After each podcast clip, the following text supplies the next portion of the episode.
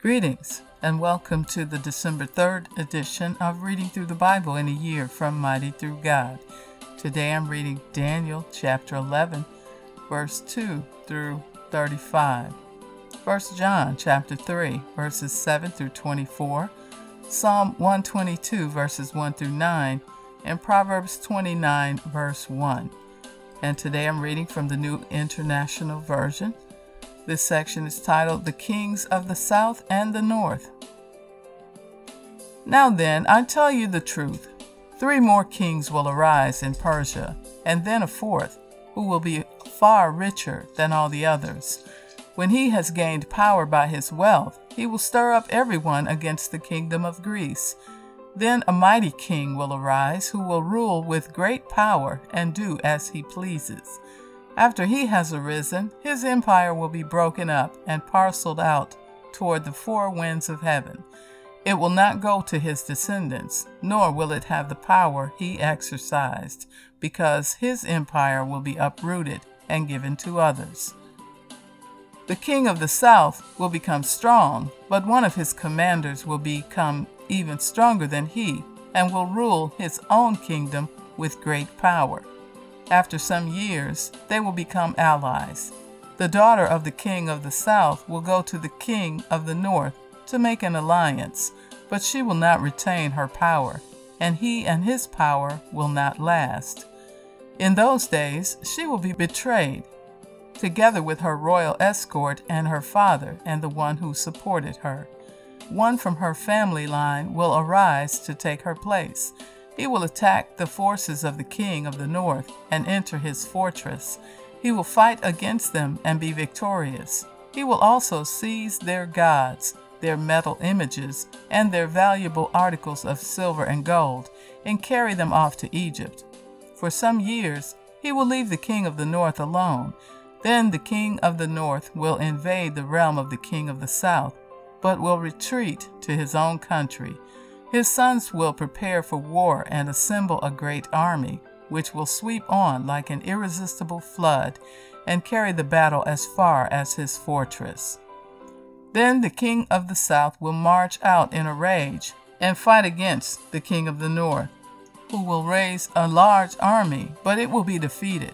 When the army is carried off, the king of the south will be filled with pride and will slaughter many thousands Yet he will not remain triumphant, for the king of the north will muster another army, larger than the first, and after several years he will advance with a huge army fully equipped. In those times, many will rise against the king of the south. Those who are violent among your own people will rebel in fulfillment of the vision, but without success. Then the king of the north will come and build up siege ramps and will capture a fortified city. The forces of the south will be powerless to resist. Even their best troops will not have the strength to stand.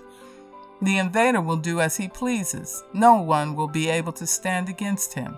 He will establish himself in the beautiful land and will have the power to destroy it. He will determine to come with the might of his entire kingdom and will make an alliance with the king of the south. And he will give him a daughter in marriage in order to overthrow the kingdom, but his plans will not succeed or help him. Then he will turn his attention to the coastlands and will take many of them. But a commander will put an end to his insolence and will turn his insolence back on him. After this, he will turn back toward the fortresses of his own country but will stumble and fall to be seen no more. His successor will send out a tax collector to maintain the royal splendor. In a few years, however, he will be destroyed, yet not in anger or in battle. He will be succeeded by a contemptible person who has not been given the honor of royalty. He will invade the kingdom when its people feel secure, and he will seize it through intrigue. Then an overwhelming army will be swept away before him. Both it and a prince of the covenant will be destroyed. After coming to an agreement with him, he will act deceitfully, and with only a few people, he will rise to power. When the richest provinces feel secure, he will invade them and will achieve what neither his fathers nor his forefathers did. He will distribute plunder, loot, and wealth among his followers. He will plot the overthrow of fortresses, but only for a time.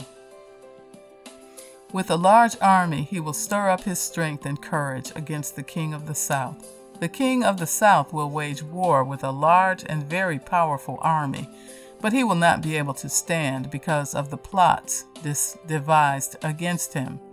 Those who eat from the king's provisions will try to destroy him. His army will be swept away, and many will fall in battle and lie to each other, but to no avail, because an end will still come at the appointed time. The king of the north will return to his own country with great wealth, but his heart will be set against the holy covenant. He will take action against it and then return to his own country. At the appointed time, he will invade the south again, but this time the outcome will be different from what it was before. Ships of the western coastlands will oppose him, and he will lose heart. Then he will turn back and vent his fury against the Holy Covenant. He will return and show favor to those who forsake the Holy Covenant. His armed forces will rise up to desecrate the temple fortress and will abolish the daily sacrifice. Then they will set up the abomination that causes desolation. With flattery, he will corrupt those who have violated the covenant but the people who know their God will firmly resist him. Those who are wise will instruct many, though for a time they will fall by the sword, or be burned, or captured, or plundered. When they fall, they will receive a little help, and many who are not sincere will join them.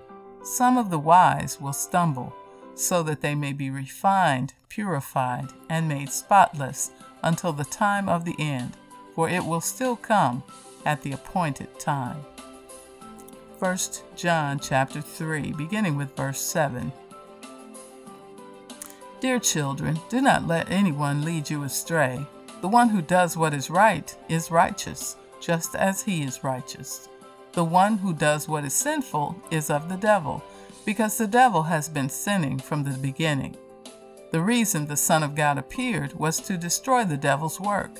No one who is born of God will continue to sin because God's seed remains in them. They cannot go on sinning because they have been born of God. This is how we know who the children of God are and who the children of the devil are. Anyone who does not do what is right is not God's child, nor is anyone who does not love their brother and sister. For this is the message you heard from the beginning we should love one another.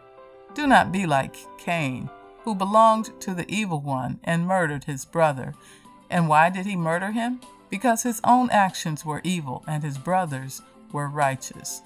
Do not be surprised, my brothers and sisters, if the world hates you. We know that we have passed from death to life because we love each other. Anyone who does not love remains in death.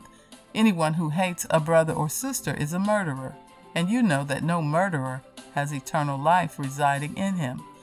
This is how we know what love is. Jesus Christ laid down his life for us, and we ought to lay down our lives for our brothers and sisters. If anyone has material possessions and sees a brother or sister in need but has no pity on them, how can the love of God be in that person? Dear children, let us not love with words or speech but with actions and in truth. This is how we know that we belong to the truth and how we set our hearts at rest in His presence. If our hearts condemn us, we know that God is greater than our hearts, and He knows everything. Dear friends, if our hearts do not condemn us, we have confidence before God and receive from Him anything we ask, because we keep His commands and do what pleases Him. And this is his command to believe in the name of his Son, Jesus Christ, and to love one another as he commanded us. The one who keeps God's commands lives in him, and he in them. And this is how we know that he lives in us. We know it by the Spirit he gave us. Psalm 122 A Song of Ascents of David. I rejoiced with those who said to me, Let us go to the house of the Lord. Our feet are standing in your gates, Jerusalem. Jerusalem is built like a city that is closely compacted together. That is where the tribes go up, the tribes of the Lord, to praise the name of the Lord according to the statute given to Israel. There stand the thrones for judgment, the thrones of the house of David. Pray for the peace of Jerusalem. May those who love you be secure. May there be peace within your walls and security within your citadels. For the sake of my family and friends, I will say, Peace be within you.